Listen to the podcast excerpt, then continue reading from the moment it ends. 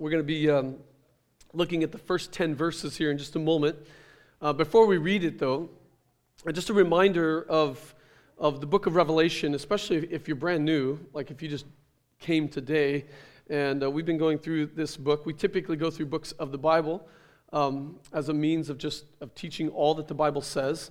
And uh, it keeps us, uh, keeps us accountable, and it's good for us.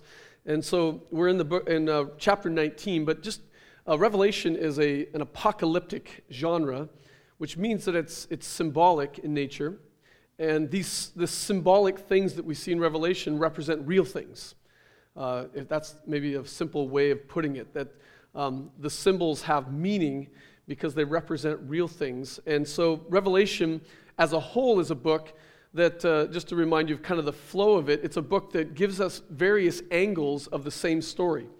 It's, it's declaring different parts of the story of creation, uh, the fall into sin, um, redemption, and restoration. So, the whole picture of history, the whole story of the Bible, uh, from beginning to the end, uh, to the restoration of all things, is being shared and told in various angles. And, and so, John, in one sense, zeroes in on a certain aspect of that story, and particularly things pertaining to uh, the, the, the fulfillment of things. And so he zeroes in on different aspects of the same story.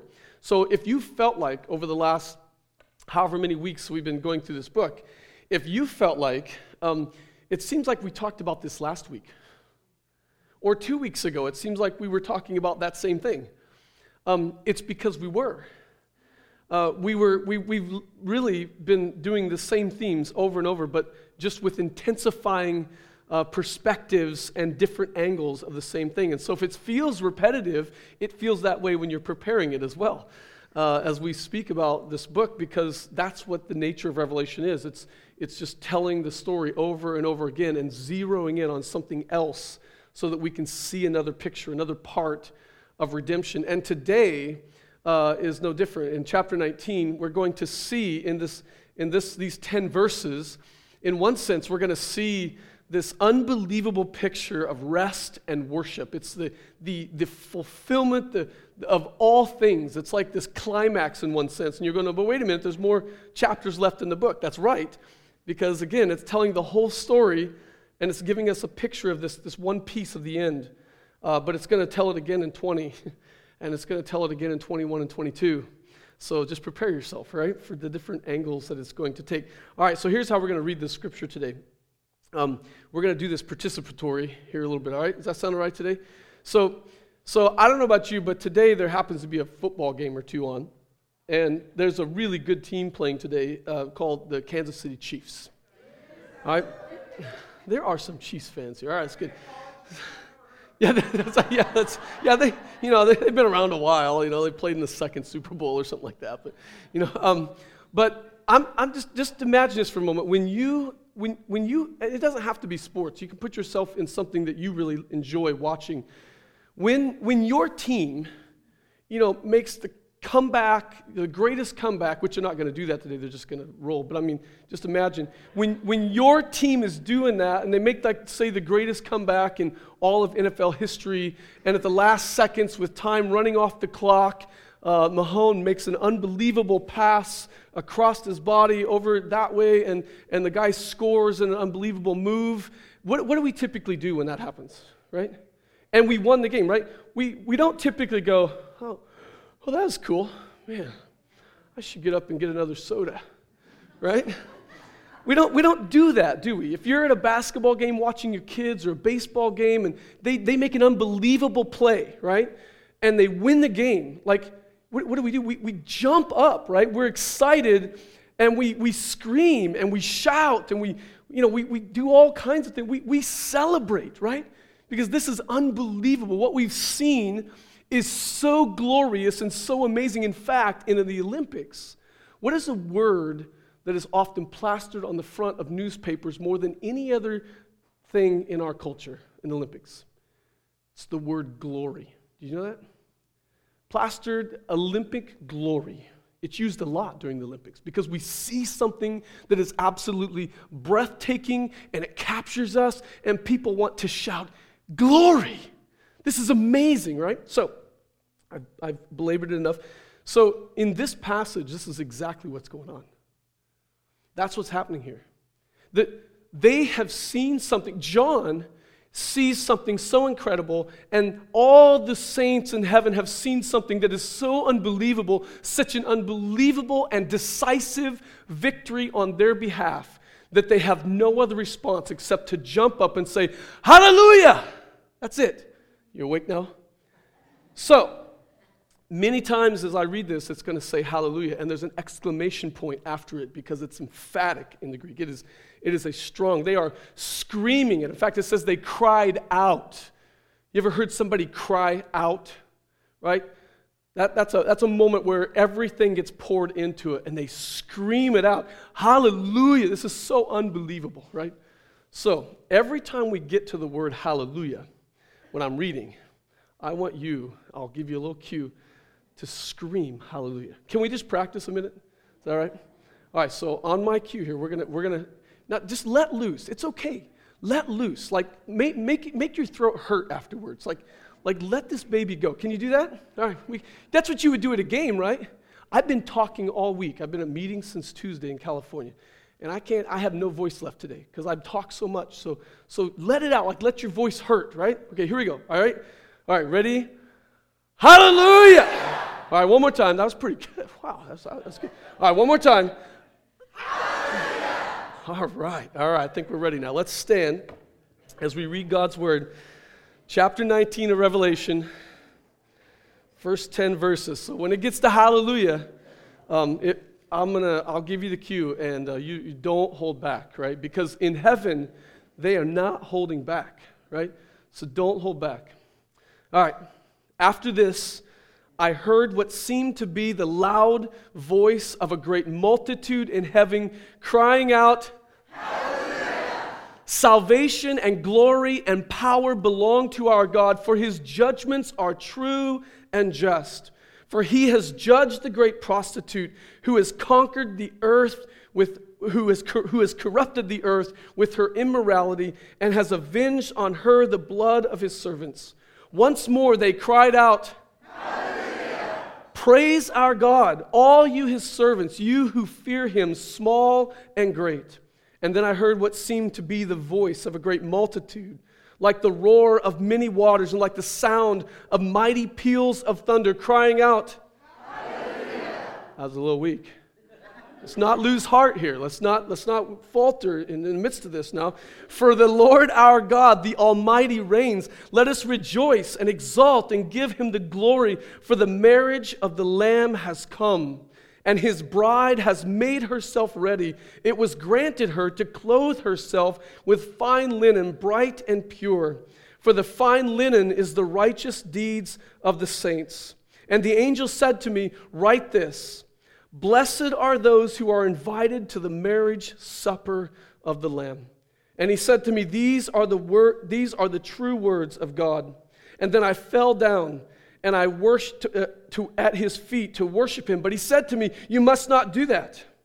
I am a fellow servant with you, your brothers who hold to the testimony of Jesus. Worship God, for the testimony of Jesus is the spirit of prophet, prophecy. Let's say it one more time. Hallelujah. Let's pray. Heavenly Father, man, help us to understand why. Why we would want to jump out of our seats and scream at the top of our lungs, Hallelujah, which means to praise you. God, help us to see in this passage what John saw and what the, all the saints gathered in heaven saw that caused them, as if they were at some sporting event, but something far greater than that, that caused them to scream and shout your praises. God, help us, I pray, to see it. Encourage us today with the beauty and the glory of this passage cause our hearts to worship you as we should. And we pray this in your name. Amen. You can be seated.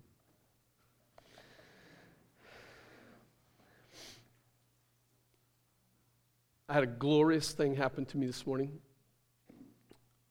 I think it really probably is glorious, but we'll find out afterwards. So I've been in California, got back last night at about 11:30, and this morning. Um, uh, I'm probably saying this just in case my whole message stinks today. Then, then you'll give me sympathy. But, uh, but, but, so, but my computer, for some reason, I pulled up the, my notes, and the file is saved, but the blank, the sheet is blank. My notes are gone. So I was practicing, you know, working on it in the airport last night, and it's gone. So, thank goodness we have God's word in front of us, right? We're all right. So, um, but it did remind me of the reality of our lives, right? Um, Jesus said this incredible promise. I used to say this to every couple at their wedding. And I would share like some promises that God makes to us. You know, promises for his mercy, for forgiveness, and for uh, he'll, he'll be with us and he'll take care of us and it'll be okay. All these wonderful promises that are all true in Scripture. But then you get to John 16 33. And Jesus makes this wonderful promise that we don't necessarily like. He says, In this world, you will have trouble right? Isn't that a great promise? Right? It's like, yeah, thanks. All right, that's good. In this world, you will have trouble. In this world, you'll lose your sermon notes. In this world, things will go bad. Things will be, as John said at the beginning of the, of the book of Revelation, that you will find yourself in tribulation. Some of you, maybe even this last week. Some of you, maybe even sitting here this morning, there's a sense of like exhaustion and difficulties going through your mind and challenges because you have faced those challenges this week. Maybe it's just exhaustion because it's just been a long week. Whatever it might be, in this world, you will have trouble. It will happen. Uh, if you're a young person here, you haven't had much trouble yet, but in this world, you will have trouble. Because this world, as we saw last week, is a world that is, that is considered or called symbolically in Revelation Babylon. And in the midst of Babylon, Babylon is considered this great seductive harlot, a prostitute. I know that's, you know, the Bible's not completely PG, is it? Because it says these things in very vivid language so that you will understand how serious it really is. And we live in a world that is racked with trouble because of sin and brokenness and death and sorrow we, we live in that. And not only that, but we live in a world that's called Babylon that is seeking at every level of your life to seduce you into believing a whole lot of stuff. And in fact, the very things that we, we could talk about this morning that you could be seduced by. You know, seduction, that word seduction is a word that, that's this very subtle way of drawing you away from one thing to something else. And it's subtle, meaning you don't know that it's happening. You think you do. But the things that you and I could describe this morning that are seeking to seduce you, to draw you away from what is truly praiseworthy and beautiful, the things that you and I know to mention, Nick mentioned some of those last week, those are not the things probably seducing you because you're aware of that. You see, temptation doesn't show up at your door, and knock and say, hey, by the way, tomorrow I'm going to tempt you in such a way that, that it's going to destroy your life. Like you don't get that little memo, do you? It slowly, over time, seduces you, lulls you to sleep, gets you to believe subtly little things about yourself and about the world, about your spouse, about your kids, about money, about stuff it slowly and subtly seduces you until you fall asleep. And the moment you're not paying attention, which by the way is far more than you and I realize it, the moment we're not paying attention, wham, it jumps up. That's why it's called a prostitute or an adulteress, right? Literally, the word is talking a bit about someone who would have an affair. And if you know anything about that, I hope you don't, but if you do, and all of us probably do, it doesn't happen just like that. And no one wakes up and says, Hey, I think I'll destroy my marriage today. That doesn't happen, right? It happens slowly. One decision, one, one lie, one moment. Oh, it'll be okay. This isn't too bad. I can see that. It's not a problem. I'll be all right. I can overcome this. This doesn't control my life. I'm okay, right? And pretty soon, you find yourself in a situation and the whole world comes crashing down, unbeknownst to you. until it happens. That's what Jesus means. In this world, in Babylon, where you and I live, where this world system, this Babylon, is seeking at every turn to take your eyes off of that which is truly beautiful and to put your eyes on things that are beautiful, but they are not of ultimate beauty. That's what the world, that's what Babylon is seeking to do. That's the picture that we have here. But, but what this passage is focused on is the second half of what Jesus said. He didn't just stop with, in this world, you're going to have trouble he said a, another beautiful promise to go with it. He said, But fear not, for I have overcome the world. That's a beautiful promise, isn't it? Fear not, children. I have overcome the world. That which is seeking to seduce you, not going to win. I have overcome her. She will not be victorious over you, over me, over God's people. That's what Revelation 19 is all about.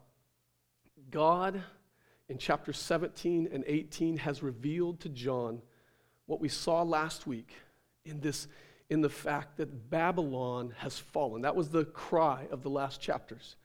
Babylon, this world system that has sought to take you away from that which will truly satisfy your life, from that which is truly beautiful, that which has been constantly and right now is constantly trying to draw you away, even as you said here this morning, by the way. You know, Babylon is alive and well right here in your mind as you're sitting here listening to this message and as I'm speaking it in my life, right? And so even now, but but God allows John to see this complete picture of a day and a time and a way in which ultimately Babylon is completely destroyed. This, can you, um, you and I, in fact, we can't. We cannot imagine a world in which there is no seduction. We cannot imagine that. You can't imagine a world in which you don't fight with people. There's no vitriol. There's, there's, there's no temptations. There's no greed. There's no desiring for stuff or coveting someone else's things. There's no political bickering, right? There's no, there's none of that stuff. There's no Fox and no CNNs, right? They're all gone. Right? We, you, you and I cannot even fathom that kind of world where there's no, pro- you don't wake up having to worry about one thing. This is what Revelation 21 is going to, in more color, give us a picture of, right? This time, the verse that you know very well, there will be no more tears, no more weeping, no more crying, no more sorrow, no more suffering, none of that stuff. Why? Because Christ has overcome this world. He has removed completely and destroyed the harlot, the prostitute. And that's, that's what he's going to describe here. And so that's why John, having seen in chapter 17 and 18 the destruction and the fall of Babylon, this world system seeking to draw you away from God, John then turns and says, I heard, like God shows him the true and proper response of God's complete and total victory over this world. And the true and proper response is heaven, God's people, this great multitude, which is the people of God, gathered and they cry out, What? Hallelujah, right? Hallelujah simply means the first part of it, hallelujah, is praise, and Yah, the JHW that we transliterate, that is actually the, the shortened form of God's name, Yahweh or God, right? And so, literally, it just means to praise God. And, and it's not just any kind of praise. See, the, the praise at the football game or the sporting event or the, the ballet thing or the gymnastics thing or simply looking at the Grand Canyon and you see, you see something that causes you to go, oh, right? That is one kind of praise and one kind of awe. But this is, this is a type of praise and awe that is of ultimate value. This is saying those moments, those moments are not evil, by the way. Right? Seeing a, standing up and shouting when you see something beautiful in this world is not idolatrous worship. Unless you are worshiping, worshiping it for the, the thing in, in and of itself. Right? If you're ascribing ultimate worth to football, then you're going to have a miserable life. Just saying. Because you'll get let down, right? But those moments are intended for us to see them, to celebrate, to jump up and shout, and then be pointed to something to go, there's even something that is far more valuable than that. It points us to that which is of ultimate beauty. To go, if the Grand Canyon is this breathtaking, the Bible's saying, hey, look at God. Look at your God and see how glorious and how wonderful He is. If, if this is breathtaking, guess what? He made this and a thousand more places just like it. And He made it for you to be reminded that He is, he is of infinite more worth than any of that stuff. And so the heavens cry out at this infinite God who shows his salvation and his glory and his power in this moment in which he destroys the harlot, Babylon, removes every barrier for the saints of God to know God fully, to know him completely, ultimately. You don't know that today, though. The Bible says today, where we sit in Babylon, we see dimly in a mirror. You just have a taste. But a day is coming like this day in which you will see face to face. You, will, you and I will see fully, and we will taste it completely. And what we think is sweet now doesn't even compare to the sweetness of that. And that's why John gets this little taste. And then we get let in on this little picture that he gets. And so they cry out, Hallelujah. And why, or why are they actually praising God? Not only he's destroyed Babylon, but he says salvation. He, they name these three things salvation, and glory and power belong to our God. The idea of salvation is it is to be rescued or actually preserved through something or rescued from something. That's the definition of salvation, the word salvation. So there's, there's this point in this text where, there's, where this is complete. The being preserved through something and rescued out of something is complete. And so that's why the praise here is even greater than even other places in the book of Revelation because it's come to fruition, it's, it's come to completion. It is, it is total. And so he's saying here, we have been preserved through the trials and the challenges and the seduction of this world. We've been preserved to that and we've been saved out of it. And that salvation is now full and complete. We're able to see it and so he says, not only that, but salvation and glory. Glory is, is us seeing God for all that He is, which is known and seen in everything that He does, which is fitting because they've just seen from God a vision of exactly what God has done to save them and to preserve them, which is to keep His promise to completely wipe out that which draws us away from Himself, from that which is truly satisfying. And then he says, power, salvation and glory and power, total power, complete power.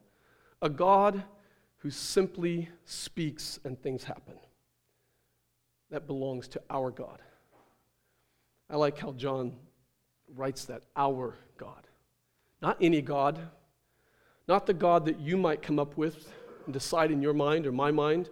No, no, no the God who has made himself known to us, the true God. And so, why is this? Why is this hallelujah? Why is, it, why is he praising the salvation and glory and power that belong to our God? He gives us two purpose things here. For his judgments are true and just, number one. God's judgments are true and just. In other words, God is the only one who rightly sees everything. And when he acts to judge something or someone, it is correct every time. This is why the scriptures say, Paul said, let God be true and let every man be a liar. Right? How many times have you been tempted, even this week possibly, to let God in on the secrets that you know that he may not know? Right? Right? We're tempted to somehow tell God what would be right and just in this situation or that situation. No, no, no. God's the one who sees correctly. We are the ones who are to look to Him and have Him inform us as to what is right and correct. You and I don't get, well, you can. You can actually instruct God at your own peril. You can do that. That's really crazy. It's like the watch saying to the watchmaker, Hey, you don't know what you're talking about. Right? That, that seems ridiculous, right? That's why you chuckle. It, it, it's absurd. The same would be true with us, the mere creations of God, instructing the one who made us as to how things actually are. It's absurd. It's ridiculous. This is why the psalmist said God mocks and laughs and scoffs at such things as if, as if we could actually do that. God's judgments are true. What judgments are you talking about? Chapter 17 and 18, right? He has judged and meted out judgment on this world, and his judgments are correct, absolutely accurate. And that's difficult for us because we have, especially, we have all kinds of modern sensitivities and, and we have ideas about what's politically correct or what's nice and what's good, right? And when we see the Bible talk about judging evil, even though we know it's evil, it's difficult for us, right? We, we struggle with that because we don't know what God knows. And that's where we have to trust Him we have to believe in Him. We were singing the song, like, make my heart believe in you, God. Let, let me see and know that Jesus is better, that God is correct. And it says also, for, for his judgments are true and just, for he has judged the great prostitute, chapter 17 and 18, who has corrupted the earth with her immorality and has avenged on her the blood of his servants. And then once more they cried out, Hallelujah, as if to put another stamp on it. One more. Hallelujah. It says, and, and then it says, Hallelujah, the smoke from her, that is the, the, the judgments of God, the wrath of God in destroying this great harlot that has sought to lead people away from God. In destroying her, the smoke goes up for her forever and ever. In other words, the judgment, the wrath of God towards all wickedness and evil is eternal, it never goes away because there's no way outside of Jesus to satisfy to satisfy justice, right? There is no justice ultimately outside of Jesus. Because there's nothing in this world, not you or I or any other world system or king or kingdom, that could ever possibly pay the ultimate debt for our own rebellion against an ultimate God. Only an ultimate sacrifice could do that, and that's Jesus. And so outside of him, there's nothing left except eternal, complete, and eternal judgment. And that's the picture here. And it might be strange for us, especially in 2019, to see the saints of God praising God for this eternal judgment. That seems strange to you? It's hard for us to wrap our minds around that. But that's, that's not because God's messed up, right? right? It's because my perception is not accurate, not God's. He sees it accurately, and He's allowed John to see accurately. And John and the saints of heaven rightfully respond with a hallelujah, praising God. He says, Praise our God, all you his servants, you who fear him, both great and small. A, that's a command, by the way. He's saying, In light of this, in light of how glorious God's salvation and glory and power is, in light of that, praise God rightfully give him the honor that he deserves. Praise him, both great and small. Put your trust in him. That's the first picture that we have. It's a picture of ultimate worship and praise to a God who has removed that which has sought to destroy our lives. Which, by the way, is good for us to know that. You see the benefit of this? Like why this is so good for the church? Because it's good for us to know in advance because we live in Babylon. Right? This is happening to us right now. So, living in Babylon, he's saying, hey, here's a preview. Fear not, I have overcome, and I will overcome. I have overcome, I am overcoming, and I will ultimately overcome. Don't be afraid. You know, this is a great thing for us in these days. Because of all the people on the earth, and you've heard me say this, uh, I'm like a broken record with this, but I believe we need to be reminded of all the people on the planet Christians ought to be the most calm and at peaceful people on the face of the earth right now. Everyone and everybody is freaking out right now, right? If you don't know that, you just got to watch the news. Doesn't even matter which one you turn on, right? Everyone is freaking. The world is is just exploding. You would think tomorrow we're not going to be here, like everything's done, right? Everyone is in complete panic. But my question would be in light of what you and I know, why are you? If you are panicking and freaking out about what's going on in the world, why are you freaking out? Because God has given us a picture in advance of the end of the game, right? So that we know we don't need to freak out. We have God, and He wins. So don't, don't, don't get yourself up in arms. And that doesn't mean don't be mad about evil. Man, be really mad about evil because that's what rightly helps us understand God's accurate uh, judgments, right? But there's a difference between that and total panic and fear, right? Fear that, oh man, everything's going to fall apart. No, no. Our God is in control, He has this. That's the first picture. The second picture is this. The second picture that he gets, he says, Then I heard what seemed to be another voice of a great multitude. And again, we see this familiar thing we've seen throughout the scriptures, like the roar of many waters, the sound of mighty peals of thunder, which is often a picture of people in the presence of God. Uh, these peals of thunder, it's this, this huge, kind of loud moment, and they're crying out again, saying, Hallelujah, praise the Lord our God, the, who, the Almighty who reigns. So, so God is Almighty, He's omnipotent, He, he is absolutely sovereign over all things here. He says, Let us rejoice. So here's a, a call for us to rejoice. Let us exalt and let's give, let us give him glory. But here, there's a different reason.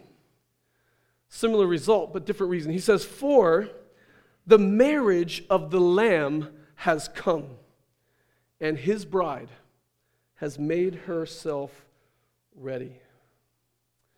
Oh man. Now we have a picture of a wedding. And really, this is like, there's not much spoken about this in the Bible, the actual marriage supper of the Lamb, the marriage, the wedding of the Lamb, and then later on, he's talking about the marriage supper of the Lamb. This is, this is really the most detail you get about that uh, in the Bible, but, but it's a significant thing. Because what you do get in the Bible is this picture of how marriage is a portrait of the relationship and even redemption of God and His church. That the relationship between God and His people is often described in the Bible, throughout the Bible, in marital type of terms.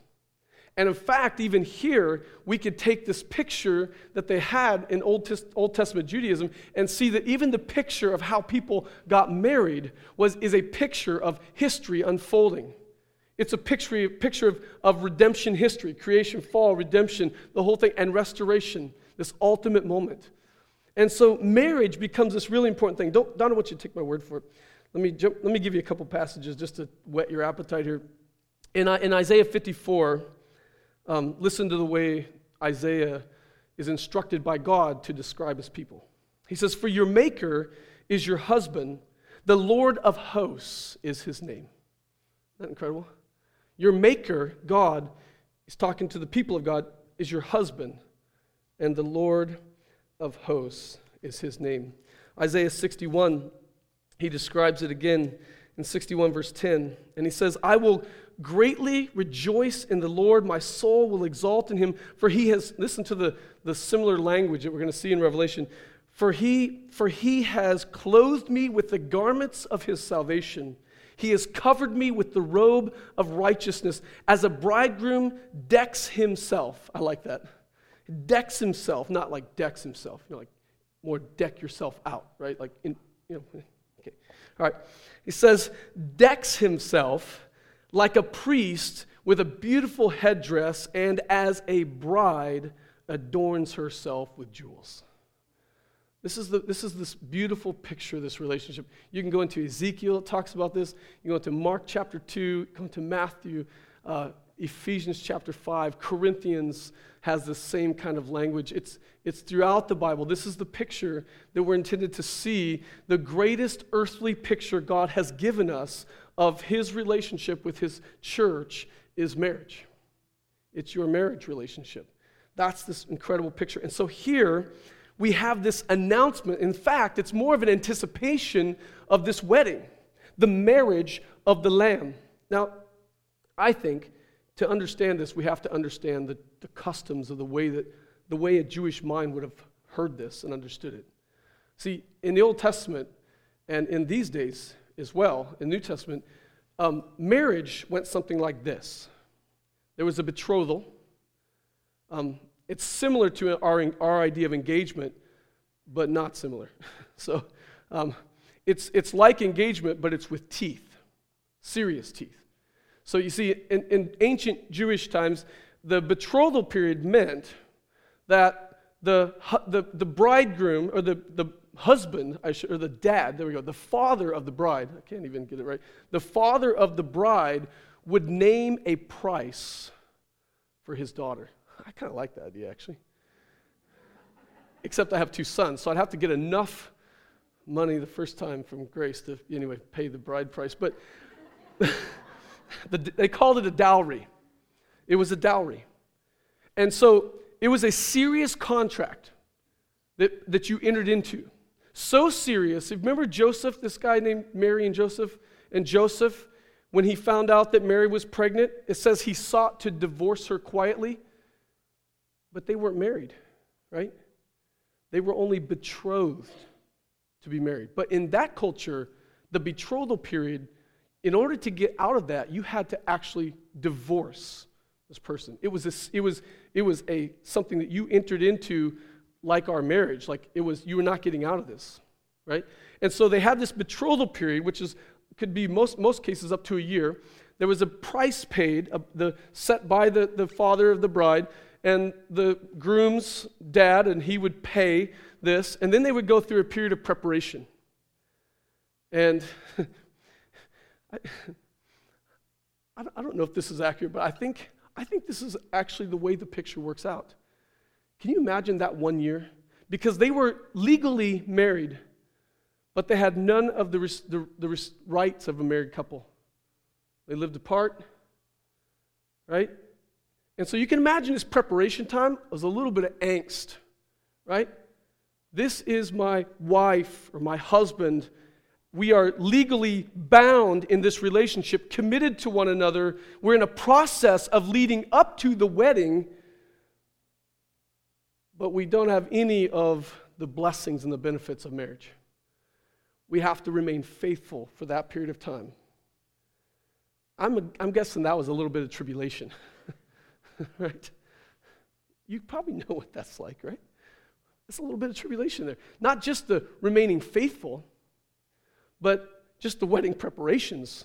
These days could be called tribulation, right? If you make it through that tribulation, there's a reward, there's a marriage, there's a, there's a wedding that's coming at the end, right?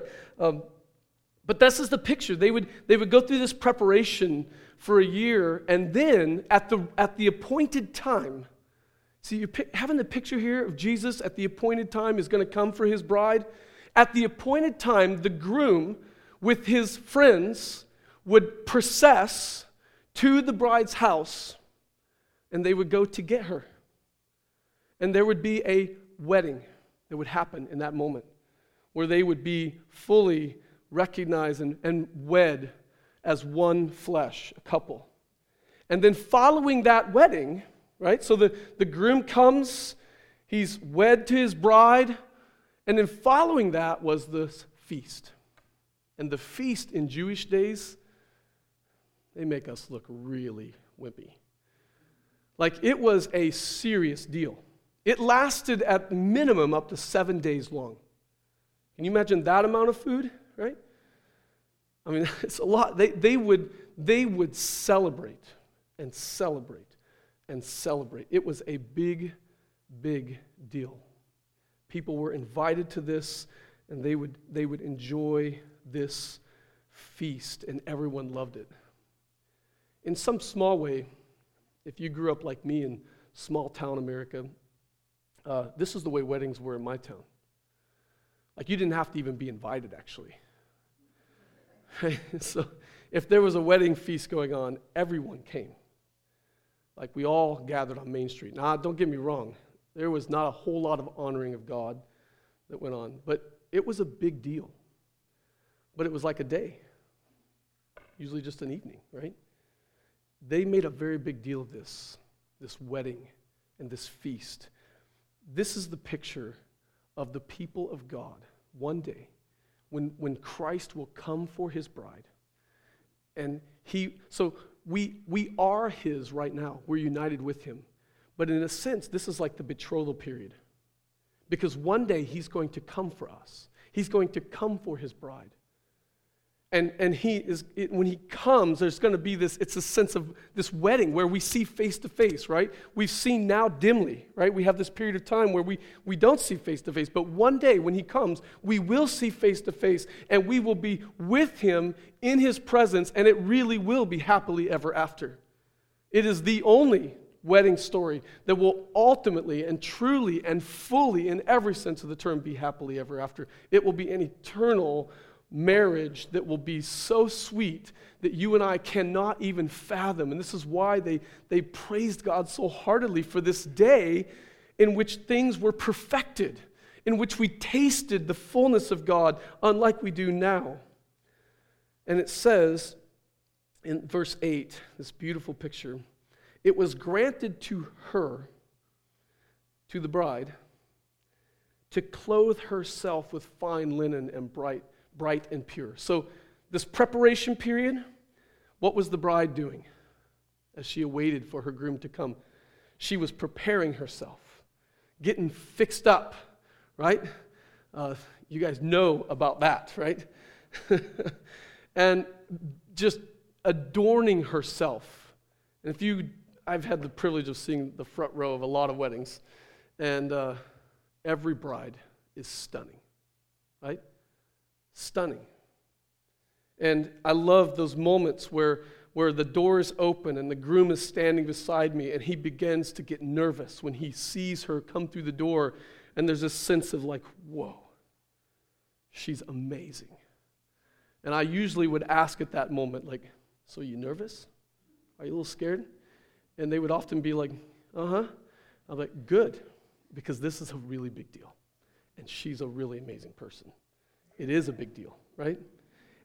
And so here's what's really cool about this it tells us here that, that the fine linen, the adorning of the bride, this, this preparing herself, which he's speaking here of the church, is the righteous deeds of the saints. What is the adorning of God's church in the meantime while we wait for the, the groom to come? It's the righteous deeds that we do, right? This is how we adorn ourselves. This is how the church looks beautiful. This is how the world will see the bride of Christ as a beautiful bride, is by our righteous deeds. I'm not just talking about any, I, I love it. In fact, he says in verse 8, these righteous deeds aren't just, aren't just good things that we do, they are things that God Himself has granted us the ability to do, right? Because He's put His Spirit in us and He's given us the ability to go out and to represent Him well, to, to do good works, to serve your neighbor, to love your friends, to love your wife and your children and your husband and your, your kids, to work, be the best employee or employer that has ever been in the community of Lacey. God has granted to you the ability until He comes or you die and go to Him to adorn yourself with righteous deeds, doing good in the name of Jesus Christ. I think sometimes we have we've failed to do that because we're so afraid of having good works be too front and center. Right? Because we believe that you are not saved by doing righteous deeds. So don't hear that. You are not going to be a good Christian because you do good things. You are a Christian and therefore you do good things. The Spirit of God has already saved you, already made you pure and spotless. The, the Spirit of God is already purifying you, and because the Spirit of God is at work in you, that's why we do righteous deeds. That's why they're called righteous deeds, right? Because there's another type of deed that you can do outside of Jesus, and they are still good deeds, but Isaiah says they're filthy rags. They don't count for anything. They're done from selfish motivations. That's not what he's talking about here. He's saying that as Christians, the way we live in Babylon, the way we keep ourselves during this betrothal period faithful, is we be faithful and obedient to our God by adorning ourselves in good deeds. So go serve. Go love your neighbors. Go make meals for people. And just throw yourself to this community.